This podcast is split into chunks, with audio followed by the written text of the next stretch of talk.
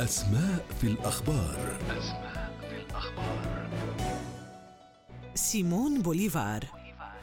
سيمون خوسيه أنطونيو دي لا سانتيسيما ترينيداد بوليفار. ولد في كاراكاس في الرابع والعشرين من تموز في عام 1783 وأطلق عليه لقب جورج واشنطن أمريكا اللاتينية. قائد ثوري وسياسي من فنزويلا ومؤسس ورئيس كولومبيا الكبرى. هو من أبرز الشخصيات التي تدين لها الكثير من دول أمريكا اللاتينية في تحريرها من الحكم الأسباني. تأثر خلال دراسته بالفلسفة ودرس بشكل خاص جان جاك روسو.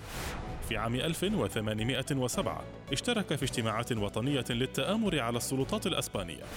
في عام 1810 تمكن من الإطاحة بالحاكم الأسباني فينسنت دي إمبران وإقامة حكم عسكري. في العام 1811 أعلن المجلس الوطني استقلال فنزويلا وأصبح بوليفار عقيدا ثم عميدا في الجيش.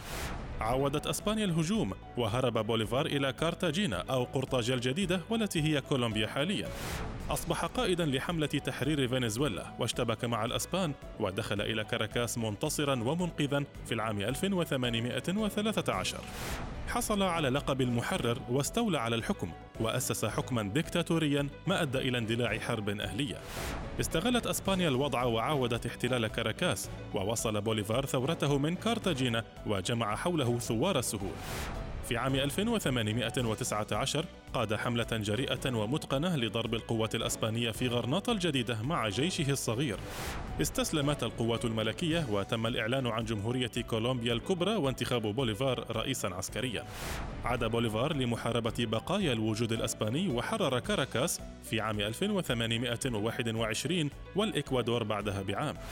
في عام 1826 أقام بوليفار حلفا يضم دول أمريكا الأسبانية في عام 1827 دب الخلاف بين غرناطة الجديدة وفنزويلا التي انفصلت عن كولومبيا في العام 1829 فأصيب بوليفار باليأس الشديد وغادر البلاد.